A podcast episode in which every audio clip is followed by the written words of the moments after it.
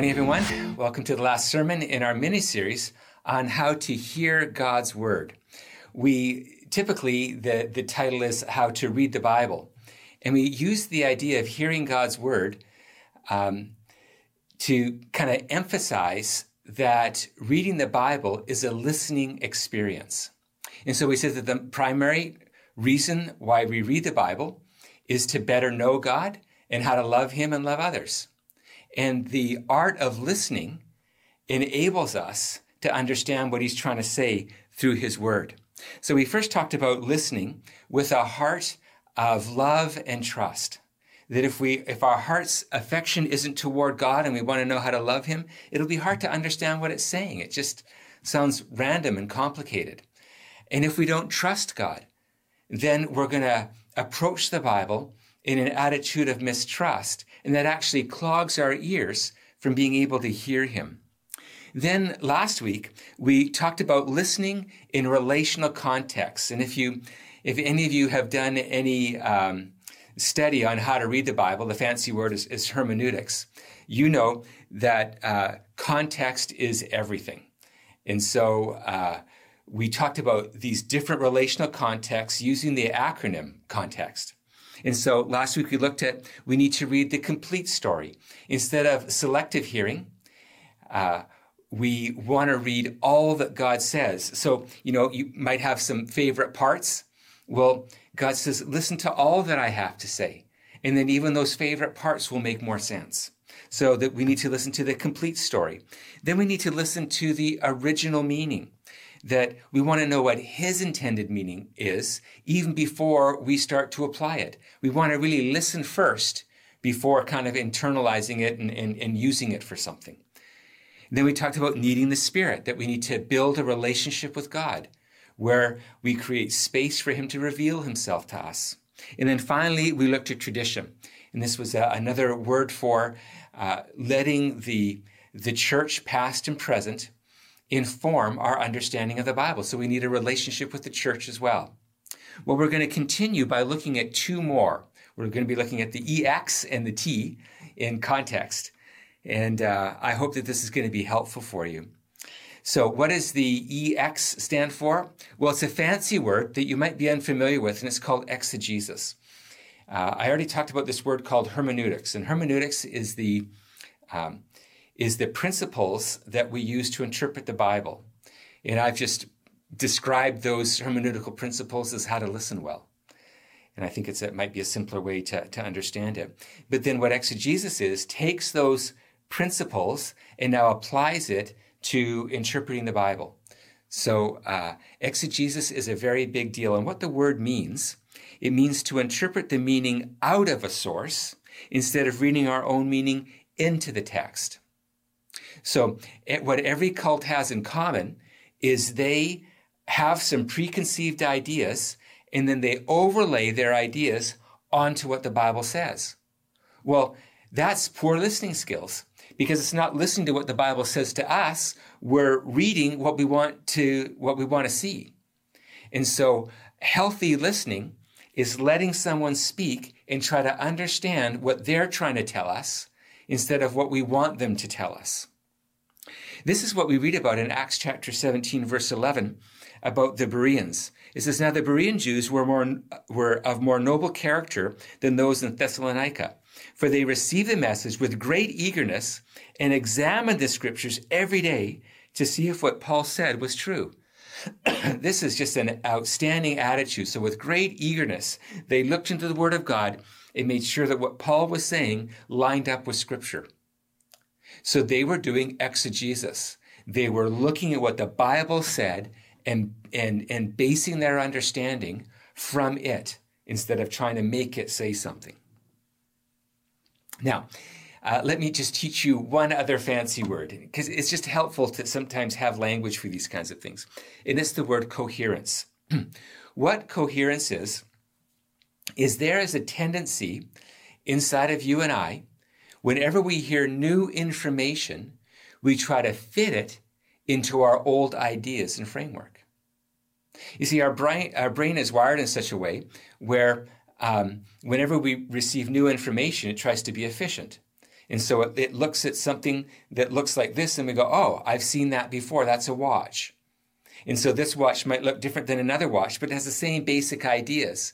And so it, it, it categorizes things according to familiarity. Well, that's, that's efficient and handy because we don't walk into each moment having to, you know, relearn everything. But it's a problem when new information comes because what we try to do is make it fit into what we already believe. You know, I have this picture of people, uh, especially when I've, I've led Bible studies, and what people will do is we'll, we'll read a passage of scripture and then they'll ask a question and then they mentally kind of close the book and say what they've always thought. Because it's hard to actually receive something new. We try to, uh, coherence is trying to blend the new with the old so as not to disrupt our inner peace, you know, so that everything all fits together. So we do this all the time when we listen, don't we? When we listen to somebody, we listen to them as a caricature. Oh, I know what you're going to say next. This is what happens in marriages all the time. I know what you're going to say next. Oh, I know what's coming now. And yeah, I, I, yeah, I thought that you believed that. And so we, we don't even let the moment be a fresh new moment. We just fit people into what we already think about them. Well, this is terribly unhelpful for listening, isn't it? First with other people, but primarily in our relationship with God. We need to create space for God to speak afresh to us through His Word. And so it's about laying down our biases and expectations and assumptions and letting God speak to us and, do, and hearing His message in a new way. You know, even the Jews in Jesus' day, they're in the same culture as the Jews, but they had a really hard time understanding Jesus, didn't they? they had a set of values and assumptions that Jesus came along and just blew those out of the water. And so it was really hard for them to, you know, you're the Son of God and you're going to destroy the temple. The temple is the symbol of our, our unity and our faith. Why would you ever do that? And you don't want to, you don't want to uh, free us from Roman oppression. You want to free our hearts from sin. What, what are you talking about? And it was so hard for them to hear these ideas because their old ideas were kind of stopping their ears and not enabling them to hear. So we need to then ask a very simple question. So we talked about questions last week. Here's the question that we ask. God, please teach me. I just I just want to hear I just want to hear you today. I want to get meaning out of the text, out of what you're saying to me and not just come with my agendas. Please teach me. And that's just a, a humble request of God. So as we do that, I'd like to just give a few, this is maybe the most technical part of this series, but I think it's going to be helpful for you. We don't often get to talk about these kinds of things on a Sunday morning because we're, we're usually, you know, going through another particular topic or, a, or we're exegeting a passage of scripture. but here's some things that are very helpful as you as as you uh, as you try to study the Bible. Uh, number one, trust the Bible to explain itself. The Bible is its own best commentary. So lots of people feel insecure about their Bible study because they go, you know, I might have this, but you know, these scholars talk and these preachers talk, and they're always referring to some archaeological, you know, discovery and something that they learned in, in Greek or Hebrew and and and uh, you know, they're something that they understood about the culture back in the day, and it becomes really intimidating. That it's all it's like in order to read the Bible, I need to know all these other things around it. Well, that is helpful for sure, but the Bible is the best source by which to understand the Bible. like again, I I'm, i know I'm using a marriage example often just because I, I think it's such an excellent example. But if uh, you know, what's the best way to find out what my wife Debbie thinks? Asking Debbie. So I don't go, hmm, I wonder what she means, and then I'll go and talk to her mom and her friends, and what do you think she means? Now sometimes uh, that's helpful. We talked about that last week in terms of of asking the church, in a sense, what God is saying, because it, it's it helps to get someone else's perspective. But uh, primarily, the best way to understand my wife is to talk to her directly.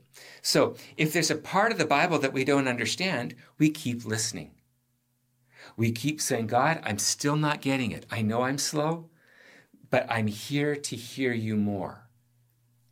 And what's exciting about this is we begin to make connections of what was a question here gets answered over there, and we go, oh, it's all fitting together for me. And so we're patient in letting the Bible explain itself.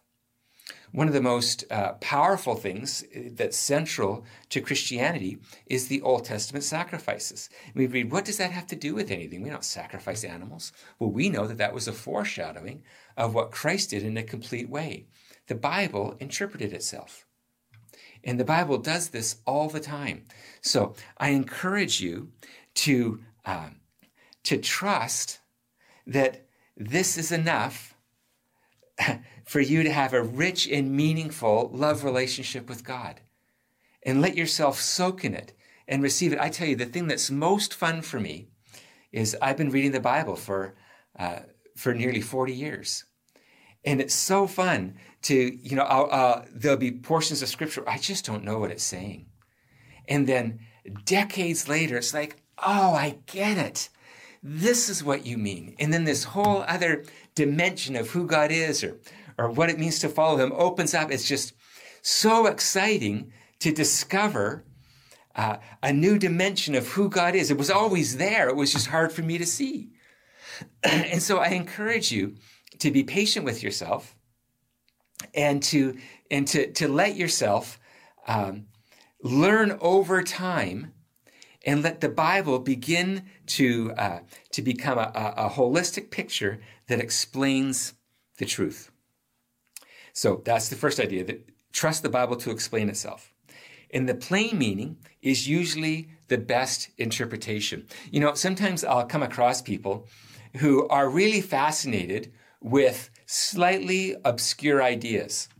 This is often true in the book of Revelation that people get fascinated with the book of Revelation. They create timelines and charts and and this is when Christ is going to return and this is how and, and this is what the signs are you know today and and uh, but it's just it's actually not what the Bible's saying that they're making it say something that they're fascinated with but it's that's really not the point of those passages and so we can we can get mesmerized with our own you know fanciful ideas and miss just the plain meaning of the Bible. There's a, there's a little phrase that's often said in, in, um, in Bible schools, and it's this When the plain sense of Scripture makes common sense, seek no other sense, lest it result in nonsense. so the idea is if the plain meaning makes sense, just stay there. Now, if it gets more complicated, we'll talk about that in, in just a second. But, but don't feel like you have to get some really cool idea in order to understand it. If it's obvious, let it be obvious and enjoy that. Now, when it comes to interpreting difficult uh, passages or symbolic language, we always work from clear to difficult. And so we don't start uh, understanding the Bible out of the book of Revelation or the prophecies of Daniel. We start with the plain statements that have been made, and then we work from clarity into those difficult passages or into those symbolic passages. But we don't kind of throw up our hands and say, I don't understand anything because I don't understand the prophecies of Daniel. No, there's some very, very clear things that the Bible builds itself upon. And then it provides color and depth and nuance and further revelation by going into uh, poetry or or symbolic imagery. But it doesn't mean that we have to throw out the basic understanding. It just means that we build upon it to create a more robust and dynamic understanding of what God is saying. So, uh, trust the Bible. Uh, let there be a plain meaning. Don't get tricky. Number three, weight what the Bible weights. Uh, and watch for bumps and dips. so, what we want to do we want to hear God with what he's saying, not on what we want him to say, right? So, uh, what happens sometimes, though, is that we don't like what he's saying or we don't understand what he's saying. And so we kind of ignore some parts and it's kind of like you read you're reading along in a in a verse. We don't like that part. We kind of it becomes a dip. We we kind of ignore that part. Or there's a part that we really like, you know, that we're going to be uh, blessed and prosperous, and so we kind of read along. We go, oh, and we make a bump out of it. Oh, I really like that part, and then read back normally again. What we want to be able to do is read without bumps and dips. We want to weight what the Bible puts the weight upon. This is the opposite of what the uh, of what the Pharisees did in Matthew 23, 23. This is what Jesus says: "Woe to you, scribes and Pharisees, hypocrites! For you tithe mint and dill and cumin, and have neglected the weightier provisions of the law, justice and mercy and faithfulness." But these are the things you should have done without neglecting the others. So they emphasized what was easy for them, you know, uh, tithing some uh, some spices, and then they ignore because it's harder to do uh, justice and mercy. I don't want to do that, so I kind of ignore that part. Well, we really we, we don't want to do that, or we're now beginning to twist what the Bible is saying. I think even of the word holy. Do you like that word, or does it scare you? Is it a bump or a dip, or, or is it read in the in the context of the verse and what God's saying generally in Scripture?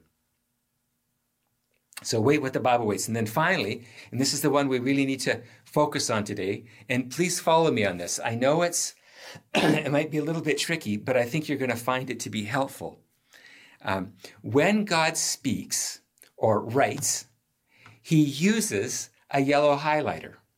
Now, I don't know if you've ever done any study and you read a book and you, you highlight in yellow the, the really important parts. Well, God does that. God has a way in the Bible of emphasizing things. And it just helps to know how to hear him if we know how he talks. And uh, when you hear it, you'll actually go, oh, yeah, I do that too, or other people do that. So the first thing that he does is he repeats himself. so don't you do that? If you really want to make a, a, a point, you'll say it. But Sometimes you don't want to say the exact same thing. You might, but you might also, you know, slightly change the words, but you're repeating yourself because you're really trying to get across the point. Well, God does this all the time in at least three uh, forms of literature. In prose, which is stories, he, he'll repeat something as a way to draw your attention to it. In the life of Jacob, it's interesting when you read about the life of Jacob, uh, stones are mentioned quite often. He sleeps on stones, he worships with stones. He sets up kind of commemorative markers to symbolize an important moment and settles disputes with stones. He sets up boundary markers using stones. This is your area and in my area. Um, but you watch, and there's there, stones are often mentioned in the story of Jacob. Well, what does this tell us? That there's nothing soft or subtle in his life or in his relationship with God.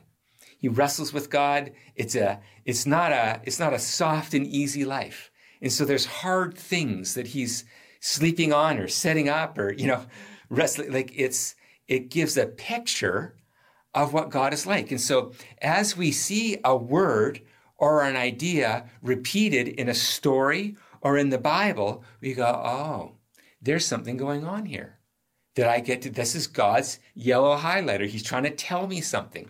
And so it becomes a fun exploration in the Bible to look for these kinds of uh, repetitions.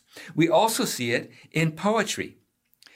Uh, whether we're reading the Psalms or there's some other poem in, in, um, in Hebrew poetry, it was less about rhyming and it was, it was more about um, uh, uh stating an idea and then having it reflected in the second half of the verse. So, um, what would happen is, uh, you know, something is said, and then it's either emphasized or uh, or contradicted, like the opposite of it. But the way that you read through the Psalms is when you read a verse, you'll notice that the second part of the verse is either emphasizing it or contrasting it or somehow comparing it to something else, you go, oh, I get it. He's using repetition in order to make a strong point. And when we know that's happening, then it's easier to hear what the Bible's trying to say. So we, he repeats himself in prose, in, in stories, in poetry, and also, and this is the maybe the it might be the most uh, complicated, but it's just fun to know about this because it just becomes an adventure of discovery. Uh, he repeats himself in something called patterns in the Bible or themes. and so here's how it works. In, in this is uh, just we just use this as an analogy. Now imagine in Hollywood, uh, there's Western movies. Okay, so in a in a classic Western movie, there's always the sheriff who doesn't really want to sh- to be the sheriff, and then there's going to be some uh, showdown with the with the big enemy of the of the village, and there's going to be a damsel in distress, and it's kind of a a classic storyline. And so when you watch a Western movie, you kind of know what's going to happen, or a, or an action movie, or a you know there's a, there's a typical way that it unfolds, and then uh, what happens though is that sometimes that storyline that we expect to go in a particular way it changes. We go, oh, that's different. I wasn't expecting that.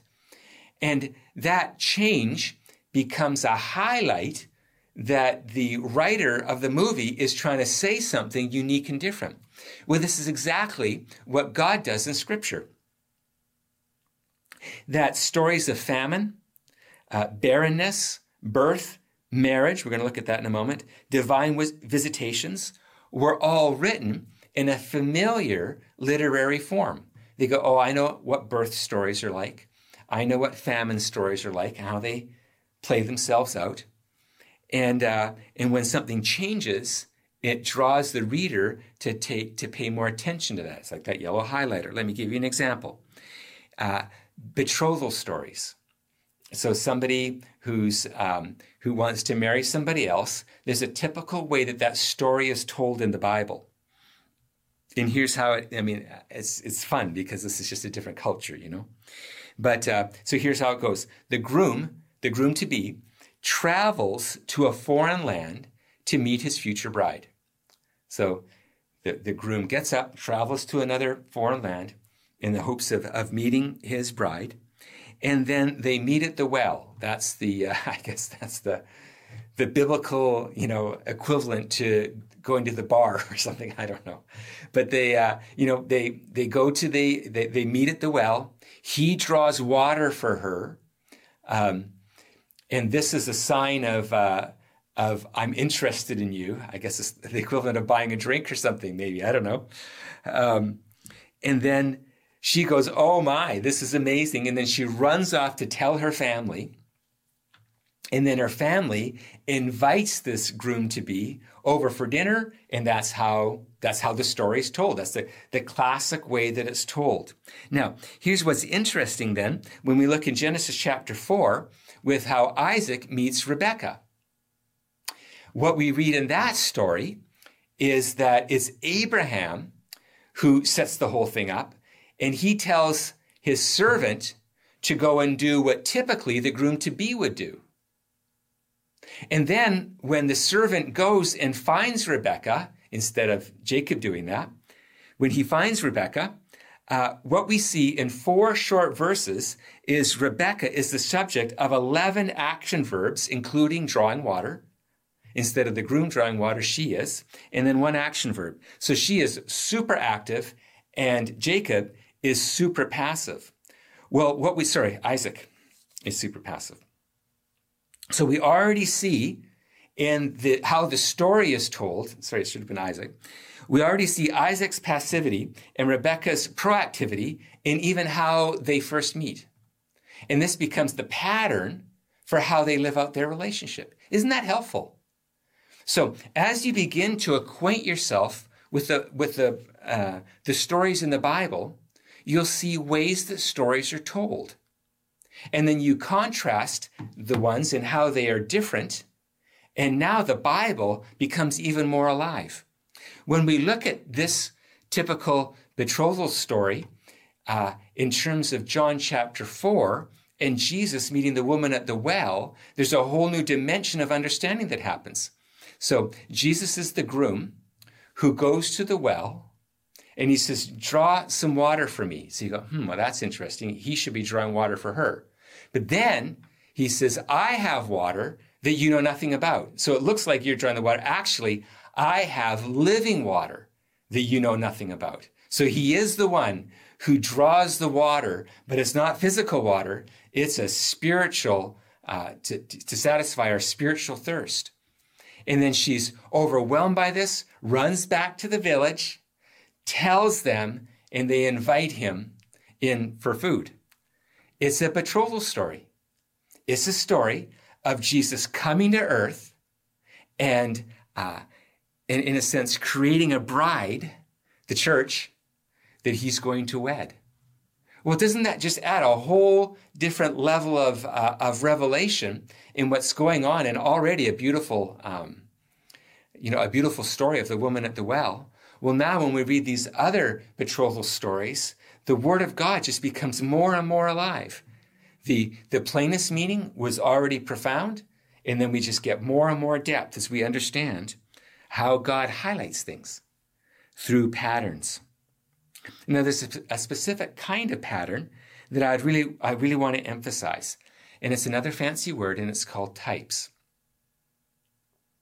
That um, that there are certain patterns or themes that are all through the Bible, and they're a, a type or a or a kind of, of, of pattern that we really need to take uh, uh, pay attention to. There's two that we'll look at today. The first is the Exodus type. The Exodus going from Egypt into the promised land is a is a is a pattern for how we follow Jesus. And then we see it echoed in what baptism is. And uh, this becomes a pattern that we see all through Scripture. And it's being referred to time and again. And then we begin to see how each time that pattern is retold in a different consequence, we see more um, of the depth and breadth, and we get more and more revelation of what's really going on. The most profound type are called are, are Christ figures. They're a foreshadowing of who Jesus is. We see Jesus figures in Adam, because Adam is the, is the first born of humanity. In the Passover lamb, that's a, that's a type of Jesus, where he is the lamb sacrificed for our sins. Israel, Jewish festivals, King David, these are all a foreshadowing, but what they're all doing is providing dimensions for us to understand who Jesus is. So this is a form of repetition. There's a there's a theme that we're wanting to understand of who Jesus is, and we see it repeated in different and dynamic ways all through Scripture. Can you see how beautifully woven together the Bible is? Ah, it's such a privilege to be able to read it. So, God's yellow highlighter, first of all, is repetition. Look for repetition in a story, in poetry, in themes and patterns through the Bible. Look for that. It'll be really helpful.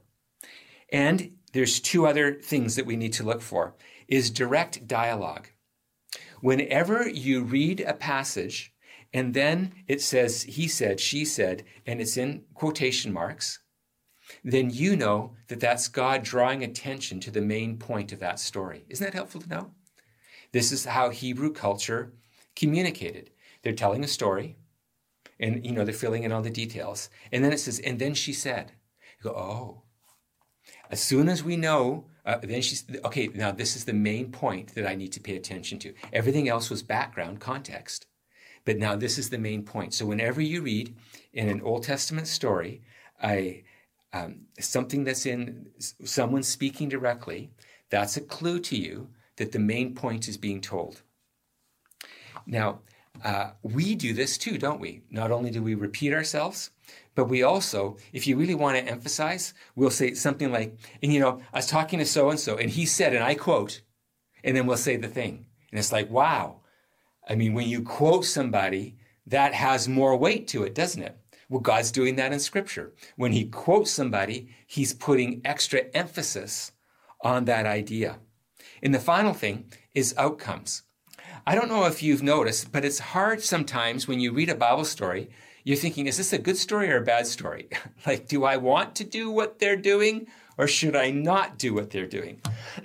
you know, it gets tricky, doesn't it? Because it doesn't say, you know, at the beginning of the story, this is a story about what not to do, or this is a story about what you should do. I mean, it's, it's complicated. Well, here's a clue for you. The way that you can tell whether a story is, uh, is, is positive to be copied or not is by looking at the outcome of what happened. And you can tell that if it was a bad outcome, then now you know that all that it took to lead up to this bad idea. And so now we got to learn, well, if we do this, this is where it will take us. And then the opposite is true. If, if it's a positive outcome, then we know that it was a positive story. Uh, one example of this is alcohol. When you read stories that have alcohol in it, it is almost always a negative story. Almost. There's a few positive stories. But it's almost the, you know, the um, Jesus turning water into wine. But uh, you look and it's, it's almost always a negative story. And so you go, oh, okay, something's being told us that we should pay attention to. So those are the yellow highlighters. Just, just let me say it again. I know it's a little bit tedious, but it's helpful. Uh, uh, repetition, uh, direct dialogue, and looking at outcomes.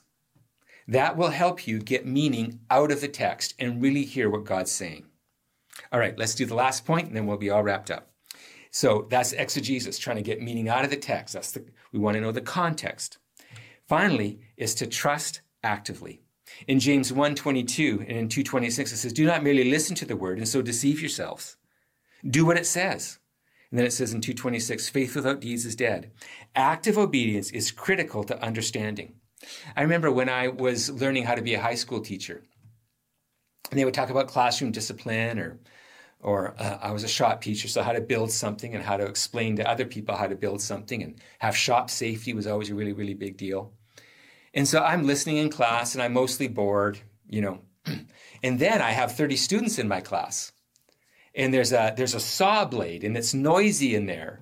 And you know, I don't want them to hurt themselves. And so the, the, the ideas that were a little bit boring became super important as I tried to obey or put into practice what I was learning. Can I encourage you, if you think that the Bible is, is boring, try doing it. And if you try to do it, this will become more and more valuable because you'll see how much you need God.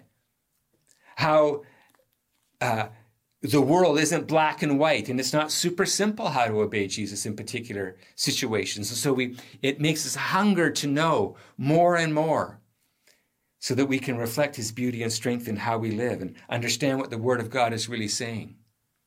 So uh, please do not separate obedience and knowledge.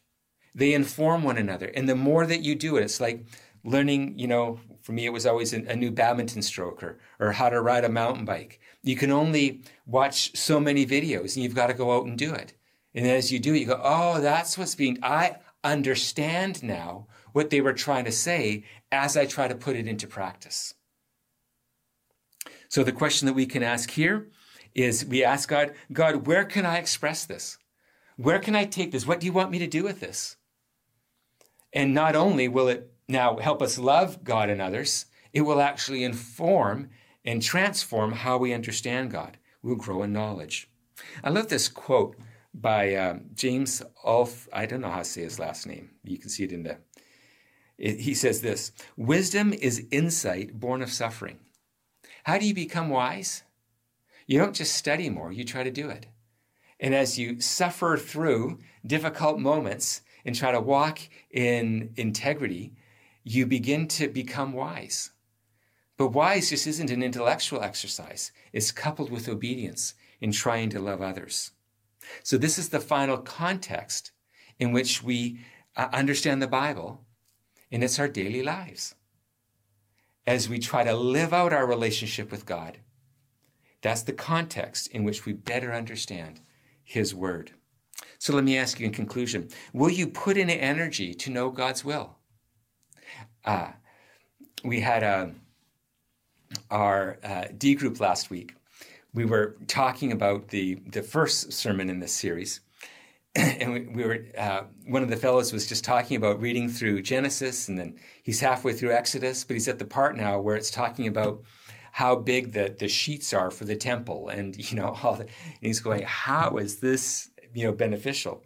And we talked about how people get really, oh, I'm going to read the Bible, and then the Genesis, super cool, lots of cool stories. Exodus, first part, gets a little dull. Leviticus is like, whoa, and then by the time we get to Leviticus, we go, well, you know what? I'm just going to listen to sermons and help let someone else tell me what to think because it just gets tricky. But I think about knowing my wife. It's not it's not every moment is some ecstatic moment. It's it's struggling through things that we don't understand about each other or we're approaching difficult situations together and trying to know what's best and and it's energy. But the reward is incredible. That I now know somebody, not just intellectually, but there's a there's an intimacy and a connection and we're walking together and we know how one another thinks and we approach something together it's so dynamic will we put in the energy to do that with god through his word put in the energy and finally will you do what he says there's no more important relationship that you have than your relationship with God. Will you put in the energy in that relationship and will you do what he says? As you have these, these last two contexts, your relationship with God is going to blossom and grow in ways that it would be hard to describe, you know, looking at it before it happened. But I encourage you, love God's word and see it as the doorway into knowing the heart and will of God and what it means to love Him and others. Oh, there's nothing more precious than His Word because it's the way that we discover the reality of God. So let's pray together as we consider these things. Father, I thank you so much for your Word. Thank you that your Word, every word is flawless. And it, and it reveals your beauty and strength and glory and might and splendor. It helps us know how to live in right relationship with you and others. Oh, Father, help us move beyond wanting to be entertained and let us be passionate to know you, to go through the difficult portions of Scripture, to do what it says, to really hear you through your word. Oh, Father, help us with these things that we could have a living and dynamic relationship with you. We ask all these things in Jesus' name.